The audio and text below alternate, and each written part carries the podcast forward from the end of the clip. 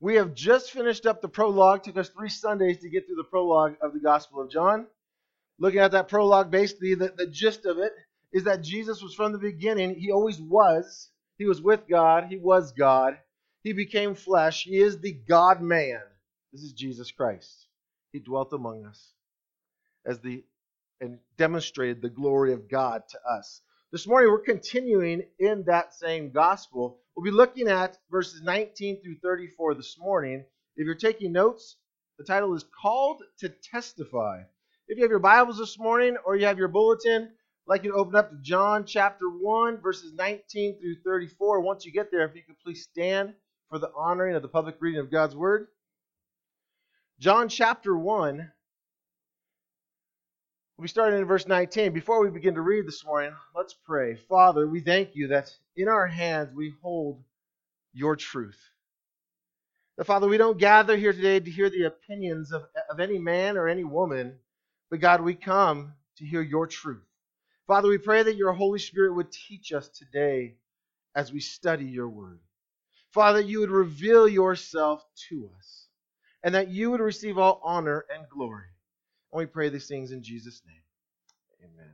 Starting in John chapter 1, verse 19. I'll be reading from the ESV. And this is the testimony of John. When the Jews sent priests and Levites from Jerusalem to ask him, Who are you? He confessed and did not deny, but confessed, I am not the Christ. And they asked him, What then? Are you Elijah? He said, I am not.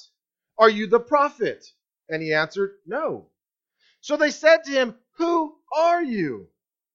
We need to give an answer to those who sent us. What do you say about yourself? And he said, I am the voice of one crying out in the wilderness, Make straight the way of the Lord, as the prophet Isaiah said. Verse 24 tells us, Now they had been sent from the Pharisees. They asked him, Then why are you baptizing if you are neither the Christ, nor Elijah, nor the prophet? John answered them, I baptize with water, but among you stands one you do not know, even he who comes after me, the strap of whose sandal I am not worthy to untie. These things took place in Bethany across the Jordan where John was baptizing. Verse 29 The next day he saw Jesus coming toward him and said, Behold, the Lamb of God who takes away the sin of the world. This is he of whom I said, After me comes a man who ranks before me because he was before me. I myself did not know him, but for this purpose I came baptizing with water, that he might be revealed to Israel. And John bore witness I saw the Spirit descend from heaven like a dove, and it remained on him. I myself did not know him, but he who sent me to baptize with water said to me, He on whom you see the Spirit descend and remain, this is he who baptizes with the Holy Spirit.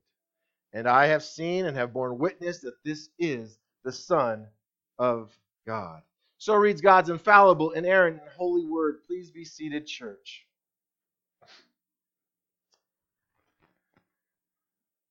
So this morning we do have Fifth Sunday Sing, which means it's supposed to be a shortened sermon. Well, forgive me.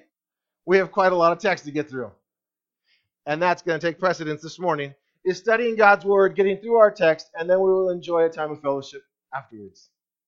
We've already gone through the prologue, and in that prologue, we see John the Baptist was already introduced. Look back, if you have your Bibles open, to verses 6 through 9 of that first chapter of John.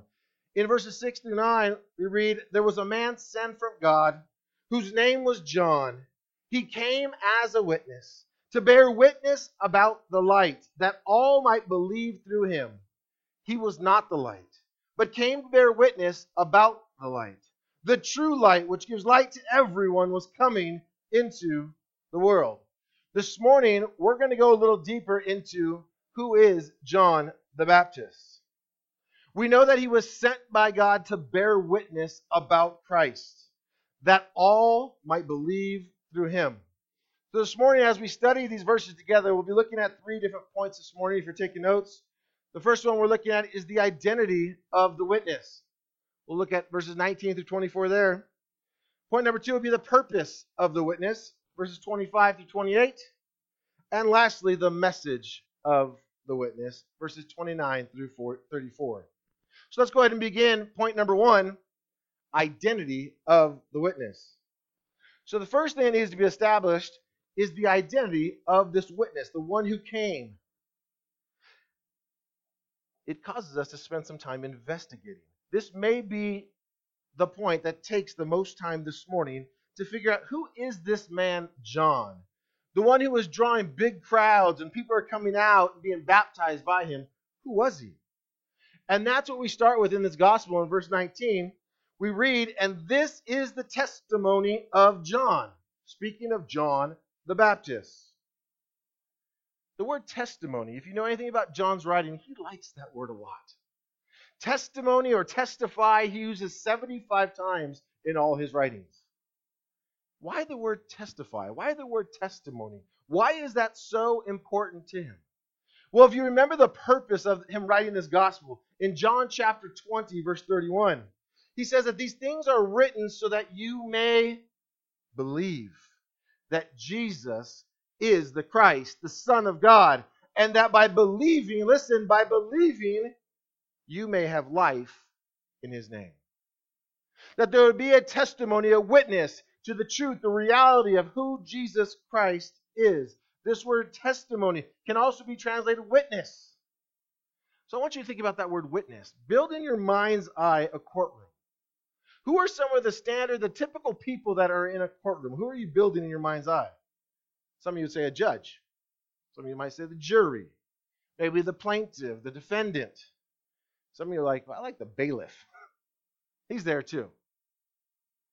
But during that proceeding, evidence is submitted. And oftentimes people are called to, to the stand to bear witness, to give a testimony about an event or an individual. John chapter 1, verse 19 starts by saying John the Baptist is going to be the first witness to the fact that Jesus is God and he came to save sinners. We also read in that same verse that the Jews had sent priests and Levites from Jerusalem to John. And if you skip ahead a little bit down to verse 24, it says those were the Pharisees. The Pharisees are the ones that sent them. Why? What was going on? John was getting a big crowd of followers, people coming out to him in the Jordan where he was baptizing people. And guess what? Rumor probably got around this was happening. And it probably got back to Jerusalem, to the religious leaders. And the rumor was could that be the Christ? Maybe it's Elijah who has come. Or could it be the prophet who Moses spoke about? And so the Pharisees send a delegation out to investigate, to squelch those rumors, to prove it as nothing more than some crazy man, some lunatic who's out there doing something on his own accord with no authority. So the first question they ask John the Baptist is Who are you? Who are you? Look at verse 20 with me. It's really crazy the way it's written for us. It says, He confessed and did not deny, but confessed, I am not the Christ. This word confessed means to make an emphatic declaration, to declare, to assert. But it's interesting. It also says, first he emphatically said it, he did not deny. It means he didn't refuse to answer, he didn't even hesitate to answer, but he emphatically declared, I am not the Christ. Unequivocally. I want you to think about that answer. If someone asked you, Who are you? Is that the first thing that comes to your mind? Oh, I am not the Christ. That's the answer he gave. Think about it. He's asked, Who are you? He didn't go, um, uh, Hi, I'm John, and uh, who are you? He unequivocally, emphatically states, I am not the Christ. Why? Because why he came, he came to bear witness, not about himself, but to give a testimony of someone far greater than himself. And because he gives that answer, and he just says, Hey, I am not the Christ, they must press him further. And they press further in in verse 21, and they asked him, What then? Are you Elijah? And he said, I am not. Are you the prophet? And he answered, No. Well, some of you are going, What are they asking? Are you Elijah? My son's name's Elijah. He's like, What? Is that me? It's not who they're speaking of. Elijah, based upon prophecy, the Jews were expecting that the prophet Elijah would return to heaven in bodily form to establish, to be the forerunner, to come before Christ as Christ established his kingdom on earth. They were waiting for him to come. We read that in the last book of the New Testament, or excuse me, the last book of the Old Testament, Malachi chapter 3. In verse 1, we read, Behold, I send my messenger, and he will prepare the way before me. And the Lord whom you seek will suddenly come to his temple, and the messenger of the covenant in whom you delight, behold, he is coming, says the Lord of hosts. And you go, Well, that didn't tell me it was Elijah. All right, let's keep reading the next chapter, Malachi chapter 4, verses 5 and 6. Behold, I will send you, who? Elijah the prophet, before the great and awesome day of the Lord comes. And he will turn the hearts of the fathers to their children, and the hearts of the children to the fathers, lest I come and strike the land with a decree of utter destruction. What does that mean? He's going to come and he's going to speak about repenting, turning back to God, turning away from sin, because the wrath of God is coming. He's going to encourage people to turn to God. But here, he's asked by this group of priests and Levites, Are you Elijah? And he says, I am not. You go, Well, he's not. He's John. But it's actually very interesting this is pointed out because as far as John knew, he's just John. But there's something if we uncover here. According to Mark chapter 1, verse 6, John the Baptist appeared like Elijah. He was clothed in camel's hair. Why? Elijah was noted to be very hairy. He also wore a leather belt around his waist, just like Elijah had. He came in the same manner, warning people of the coming judgment of God and to flee that judgment and to repent and to turn to God. So, although he hadn't come in a literal sense, meaning coming back from heaven, John the Baptist came in an Elijah like manner. We read about him in Luke chapter 1, verse 17. An angel of the Lord speaking says, He will go before him in the spirit and power of Elijah to turn the hearts of the fathers to the children and the disobedient to the wisdom of the just, to make ready for the Lord a people prepared. Unbeknownst to John the Baptist, it would later be declared by Jesus in Matthew chapter 11, verse 14. He says, If you're willing to accept it, speaking of John the Baptist, he is Elijah who is to come. When John was asked, Are you Elijah? he wasn't aware of that. He just came as a voice. But Jesus says, That voice, that one who came, he came in an Elijah like manner. Jesus later explains this to his disciples in Matthew chapter 17, verses 10 through 13. Jesus, it says, the disciples asked him, Then why do the scribes say that the first Elijah must come? And Jesus answered, Elijah does come, and he will restore all things. But I tell you that Elijah has already come, and they did not recognize him, but did to him whatever they pleased. So also the Son of Man will certainly suffer at their hands. Then the disciples understood that he was speaking to them of John the Baptist. And what did they do to him? What happened to him? He got served on a platter, his head on a platter. So I want to go back to when these priests and Levites address him and say, Are you Elijah? And he says, I am not. Is he lying to them? No, he's completely unaware. He says, No, I am not. He only knew what he knew. He was John. He was simply a voice crying out in the wilderness. Looking back to verse 21 of John chapter 1, they then ask him, Well, are you the prophet? They didn't say, Are you a prophet? They said, Are you the prophet? Again, referring back to Deuteronomy chapter 18. Moses speaking of a prophet who would come. Deuteronomy 18, verses 15 and 18. The Lord your God will raise up for you a prophet like me from among you. From your brothers, it is him you shall listen. I will raise up for them a prophet like you from among their brothers, and I will put my words in his mouth, and he shall speak to them all that I command him. So is that him? Are you the prophet? They ask him. And he replies, No. No. So far, they've got nothing out of John to disqualify him from what he's doing.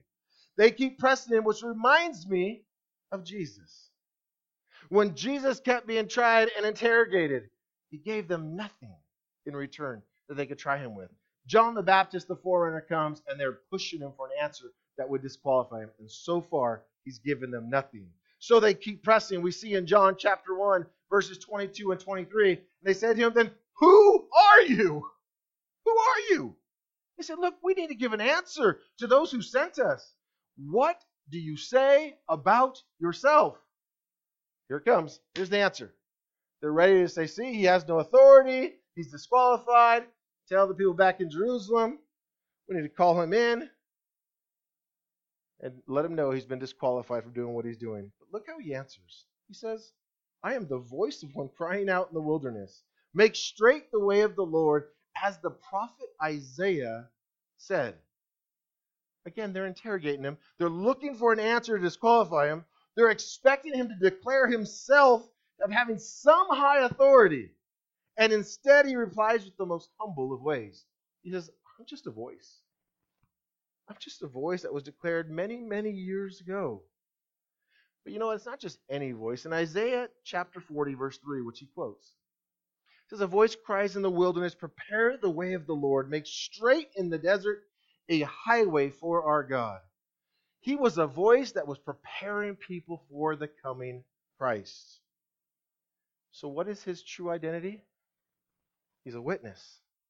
He's a voice crying out in the wilderness, preparing people for the coming of the Lord. That's who he is. Nothing of high stature, nothing that he's promoting himself or saying, Look at me. He's saying, I've come to point to someone else. My whole time of coming here, my identity is to be a voice. That's it. I want you to keep that in mind as we go through this day a voice. Because as I look out at you, I know you all have a voice. You're going to be challenged what you do with that voice, how you use that voice. John the Baptist comes to be a voice. Point number two what was the purpose of the witness? Point number two purpose of the witness. Read with me verses 25 through 28. They asked him, Then why are you baptizing? If you are neither the Christ, nor Elijah, nor the prophet? John answered them, I baptize with water. But among you stands one you do not know, even he who comes after me, the strap of whose sandal I am not worthy to untie. These things took place in Bethany across from the Jordan where John was baptizing. What are they doing? They're still pressing him. They're still looking for something to hang John on. And they question him specifically about baptizing. So, what authority do you have to baptize? If you're not the Christ, if you're not Elijah, if you're not the prophet, whose authority then are you baptizing under? And what does John do? First, he doesn't defend himself. He doesn't even try to defend himself. He doesn't say, hey, hold up. Look at all these people who are following me. Look at all these people who have come out here. Look at all these who have been baptized in repentance. He doesn't say anything like that. Instead, he quickly takes the spotlight off of himself and he shines it to Christ. He says this, look at with me again in verse 26, 27. He says, Look, I baptize with water, but among you stands one you do not even know, even he who comes after me, the strap of whose sandal I'm not worthy to untie. In response to his warnings about the coming judgment, he cries out to everybody to repent, to be baptized in the Jordan as a public expression of repentance. And all these people come out and listen to him, and he says, Look, it's not about me. I am simply preparing the way for someone who's far, far greater than me. As a matter of fact, the way he puts it is there's no comparison between he and I. I'm not even worthy to take on the lowliest job of a slave to untie his shoes, his sandals, and to cleanse his feet. He's saying there's no comparison. That you guys come to me asking me questions like I'm something. I am nothing.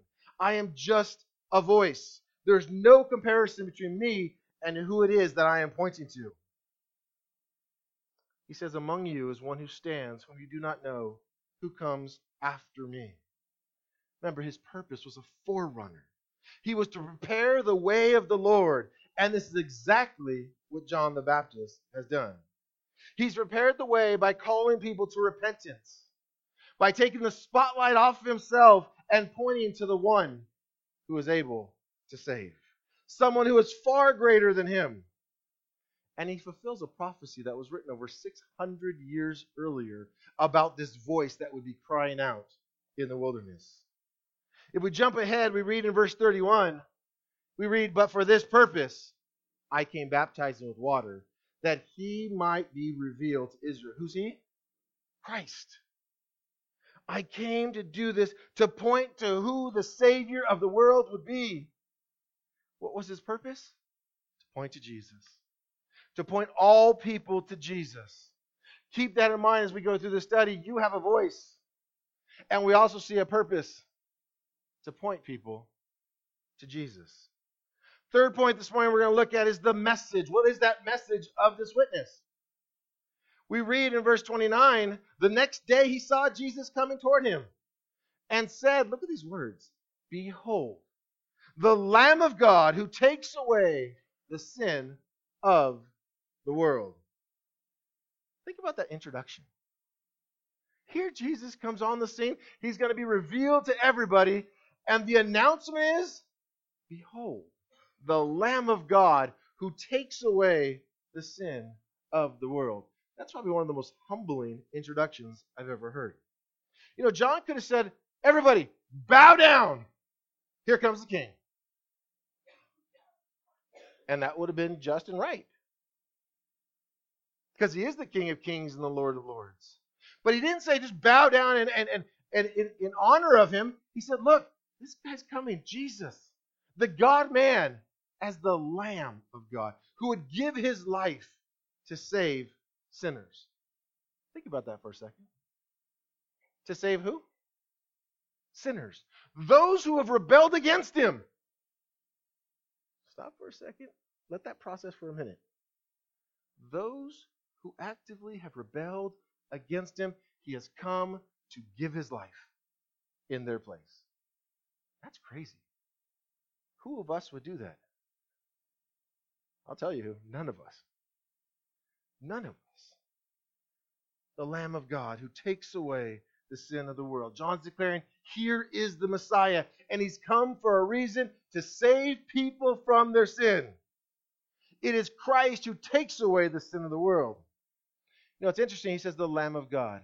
You know, the Jews would have been very, very familiar with that. Throughout Israel's history, the Jews knew that their sins could only be forgiven by an acceptable substitute dying as a sacrifice. Lambs were sacrificed all the time, Passover as well as daily in the tabernacle, later on in the temple. But there's something that those animal sacrifices could not do. They couldn't take away the sins of the people.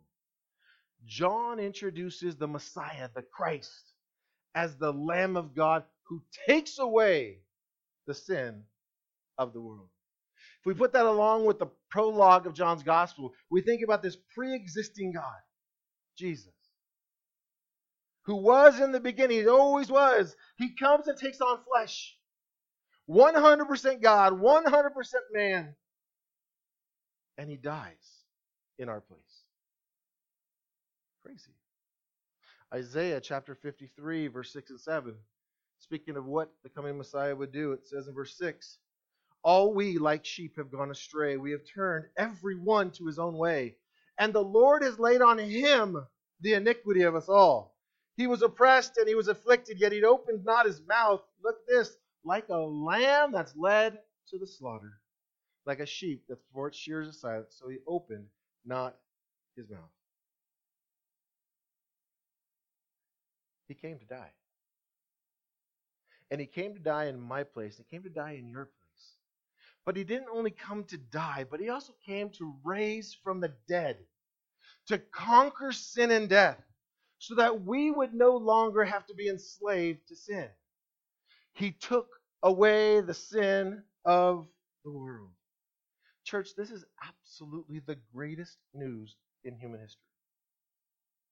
And so often, as believers, if you're a believer here this morning, we just go, Yeah, I know that.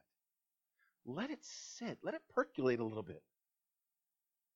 That Christ came to save sinners. That's you, and that's me. And there are those who would say, Yeah, I know that, but you know what? I don't need that. You know, there's no other way of salvation. Do you know the Bible says that we've all sinned? And some of us take that very lightly. Well, we all sin, so we're all in the same boat. We're all human, right? I hear people say that all the time. I'm just human. Yeah, I'm a human, and I have a depraved nature that sins against the holy God. And God, who is holy and righteous, doesn't take that very lightly. As a matter of fact, because of his great mercy, he would send his son to die in our place. And there would be some that go, yeah, whatever. Really? To slap away the hand of God, the love of God? We need to understand the penalty for sin. You guys know the penalty for sin. It's death. It's eternal death. It means that God's wrath is being stored up for all those who have rebelled against him. Guess what? That's all of us. We've all sinned against him. We're all storing up his wrath. And that wrath is poured out for all eternity. But because of God's great mercy, he sent Jesus as the perfect sacrificial lamb who would die once and for all as their substitute. And he would serve as a propitiation for their sins. And what that means is that when Christ died, he died the perfect substitute. He died in our place. He took on the full wrath of God upon himself, and he satisfied God's wrath. That's heavy. That's seriously heavy. He paid our complete penalty. God's wrath is satisfied. But he didn't end there. He also rose from the grave to conquer sin and death, to free us from the bondage of sin. You see, before Christ, before those of us who have trusted in Christ, believed in his name, repented and turned to him, the Bible says that you weren't free to choose what you want to do. You know, that's our own perspective that I could stop doing this or stop doing that and I could choose what I want. Scripture says, no, you were in bondage, you were enslaved to sin. It is because Christ rose from the dead. Because he broke that bondage that we can now be free in Christ. Jesus is the Lamb of God who takes away the sin of the world. But that truth is not universally attributed to all people. You see, there's some people say, oh, yeah, I heard that. Jesus died once and for all, and it's for everybody. And if everybody's saved, then, you know, we'll just go about living our life the way we are. That's not what Scripture declares. Jesus himself said, You must repent and believe. There's a response to repent and believe, to turn from living life my way and turn to God, to turn away from my sin, to turn to live God's way.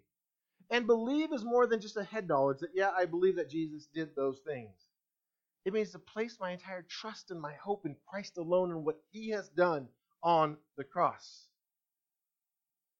Well, here's the problem. Those of you that have been with us through the prologue know that earlier in the prologue we read that God has to intervene. Because we know what Scripture says about us. It says that we are dead. Apart from Christ, we are dead in our trespasses and sins. And dead people can't do anything to save themselves. It also says that we are spiritually blind, so we can't look for something for help. So something needs to happen. A divine intervention must take place. It has to happen. We saw this in verses 12 and 13 of John chapter 1. John chapter 1, verses 12 and 13. But to all who did receive him, who believed in his name, he gave the right to become children of God, who were born not of the blood, nor of the will of the flesh, nor of the will of man, but of God. Okay, wait, wait. Put that in reverse. Those who were born of God were able to receive, to repent, to follow him, to get that gift of eternal life, to become a child of God. A divine intervention had to take place. God had to breathe life into that spiritually dead person. He had to reveal himself to them. For us who believe, God has quickened your soul to be able to receive Christ. Even right now, the same Spirit of God can be quickening souls to receive Christ. You can't do it on your own.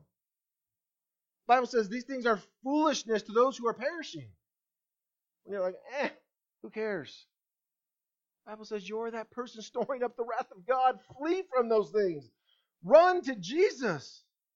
If He's quickened your soul to be able to receive Christ, it's turn, repent, Turn to Him. Place your hope and trust in Jesus Christ because He alone is able to save. The Bible tells us in Acts chapter 4, verse 12, there is salvation in no one else. For there's no other name under heaven given among men by which we must be saved. There's no other way. You've heard me say it before, and you've heard the argument before. If there was another way, why would God have to send Jesus Christ to die in your place? Jesus himself said, If there's any other way, please take this cup from me. But there was no other way. Salvation would come through Christ alone. And we continue to read in the Gospel of John, chapter 1, verse 30. John the Baptist says, This is he of whom I said, After me comes a man who ranks before me, because he was before me. John simply is restating what was already said in the prologue that Jesus always was. He's always been there. He was in the beginning, he was with the Father, or he was with God, and he was God. It's just the, exa- the statement that he's always existed. It is the pre existing God who has taken on flesh. Keep reading with me to the end of our text this morning, verses 31 through 34. He says, I myself did not know him, but for the purpose I came baptizing with water, that he might be revealed to Israel. And John bore witness, I saw the Spirit descend from heaven like a dove, and it remained on him. I myself did not know him, but he who sent me to baptize with water said to me, He on whom you see the Spirit descend and remain, this is he who baptizes, listen, church, with the Holy Spirit. And he says, I have seen and I have borne witness that this is the Son of God. There's a heavenly confirmation of Christ through a visual appearance of the Spirit descending down and remaining upon Jesus. John says, Look, I baptize with water. What was he baptizing people into? An outward expression of repentance. He's preparing their hearts for the coming of Christ. But he says, The one who's coming, this Jesus, he's going to baptize you with the Holy Spirit. And, church, here is the big separation between those who have a head knowledge and who those who have a genuine knowledge. Those who have truly been, God's been revealed to them, Jesus Christ, the gospel has been revealed, and God has granted them the ability to repent, to turn, to believe. That He also gives them His Holy Spirit.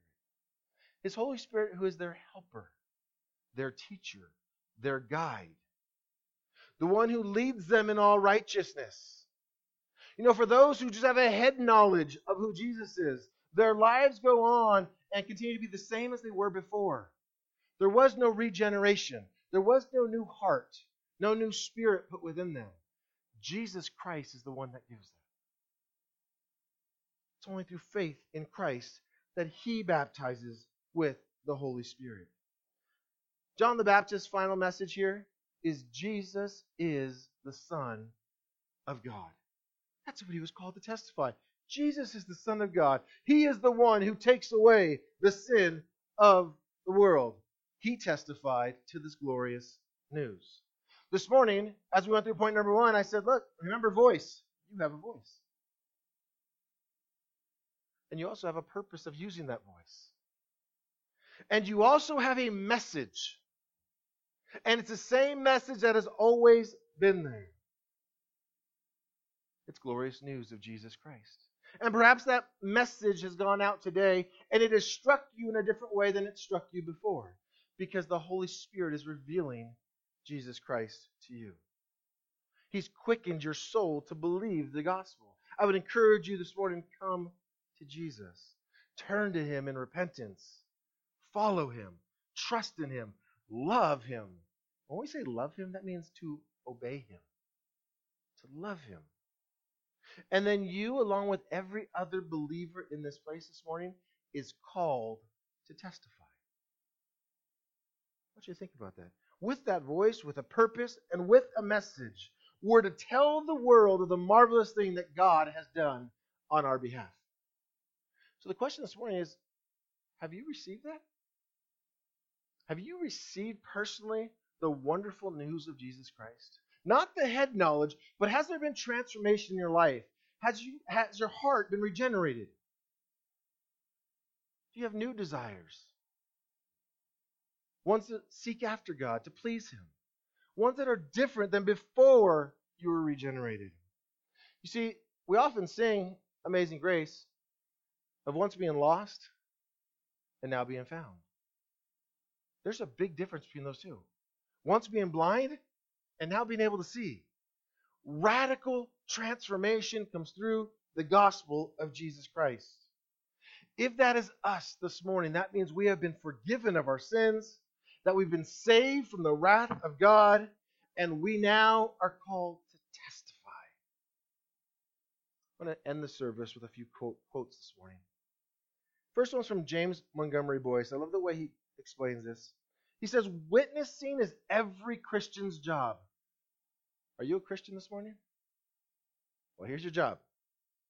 When Jesus Christ spoke to his disciples, saying, You do not choose me, but I chose you, and appointed you to go and bear fruit, fruit that will last, it was evident that salvation consisted not so much in the fact that they had chosen him, but that he had chosen them and commissioned them and us to the task of telling others about him. Called to testify. Look, I'm looking at our church. We're a rather small church. But do you know how many men Jesus gathered to turn the world right side up? There was 12. Not all 12 were very effective. One of them was disqualified. We're more than 12, I'll tell you that. And we're called to testify. Mark Dever puts it this way He said, The Christian call to evangelism is a call not simply to persuade people to make decisions, but rather to proclaim to them the good news of salvation in Christ, to call them to repentance, and to give God the glory for regeneration and conversion. It is a divine intervention of God that saves people. We are just a voice to proclaim a message. Those are fairly soft quotes, but there are others who take off the gloves and come at it a little more straight in your face. Gonna get to Spurgeon, but I'm gonna start with Richard Baxter. Richard Baxter said this A foolish physician he is, and a most unfaithful friend, that will let a sick man die for fear of troubling him. And cruel wretches are we to our friends that would rather suffer them to go quietly to hell than we will anger them or hazard our reputation with them. That's a lot to chew on. But think about how often we're fearful of telling somebody the good news. Well, it might cause some awkwardness between us. It might ruin my reputation before them. But we have the good news. Do you believe the good news of Jesus Christ? Do you believe that He is the only way to salvation? So if you watched a blind man walking to the edge of a cliff, would you be afraid to confront him? Would you run to him, grab him? Don't take another step. That's what we're called to testify. We'll end with Spurgeon.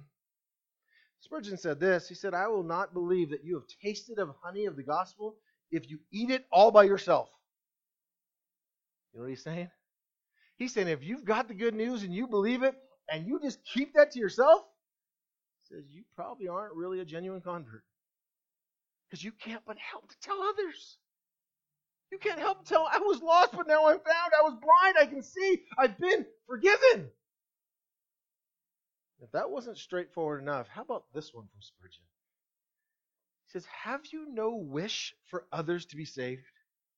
Then you are not saved yourself. Be sure of that. Whew! You say, Pastor, that's not very nice. Well, you can blame Spurgeon. He said it. But what he's saying, church, is if you've been regenerated, if you know Jesus Christ, who you were once blind to, you're going to tell people. You're going to let them know. And those of you who have had radical conversion in your life, you can't help but tell. And some of you say, well, Pastor, I never had a radical conversion. I didn't have where I just jumped off the deep end and then, you know, Christ came and rescued me. Really? You were that two year old that said, No, I didn't have any cookies. You were radically depraved from birth. No one taught you any of that. And God has radically saved you. So, although you might not say, Well, I don't have this radical testimony, that this person has, you know that Jesus Christ is the one who came to save sinners, of which we are all sinners.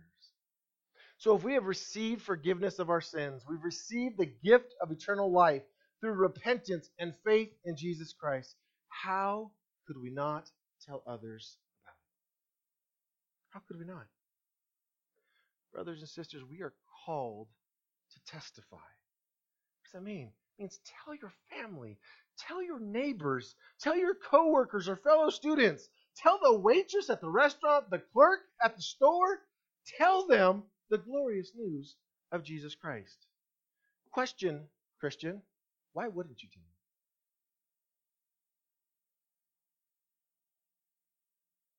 That's awkward silence right there. Why wouldn't you tell them? Most of it is because it might inconvenience me. It might take time. It might be embarrassing. They might think of me a certain way. But we're not our own anymore. We've been purchased by the blood of Jesus Christ. Paul would say, It's no longer I who live, but it's Christ who lives in me. Is that your life? It's now live out Christ to tell the world what Jesus Christ has done. That He is the way, He is the truth, He is the life, that He is the only way unto salvation. Jesus. This Jesus who came in the flesh to take away our sin. Church, testify. Let's pray.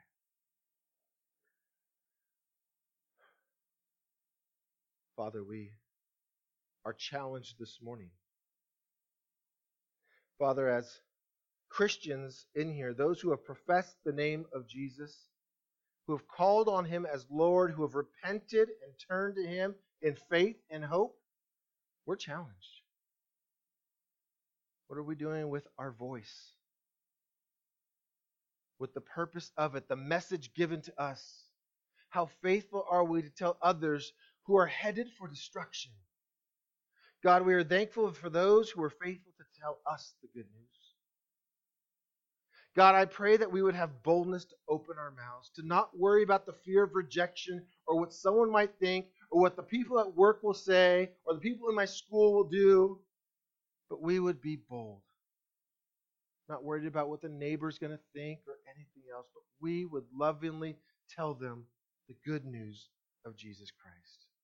Father, I pray in this place this morning if there's any man or woman in this place that was blinded to these truths, that was dead in their trespasses and sin, that you, God, would quicken their soul, that you would draw them to repentance and faith, that today would be the day of salvation, and there would be regeneration in them. They would be given a new heart, new desires, and they couldn't help but to tell others what you have done. God, would you be glorified in us and through us for your great name's sake? We pray these things in Jesus' name.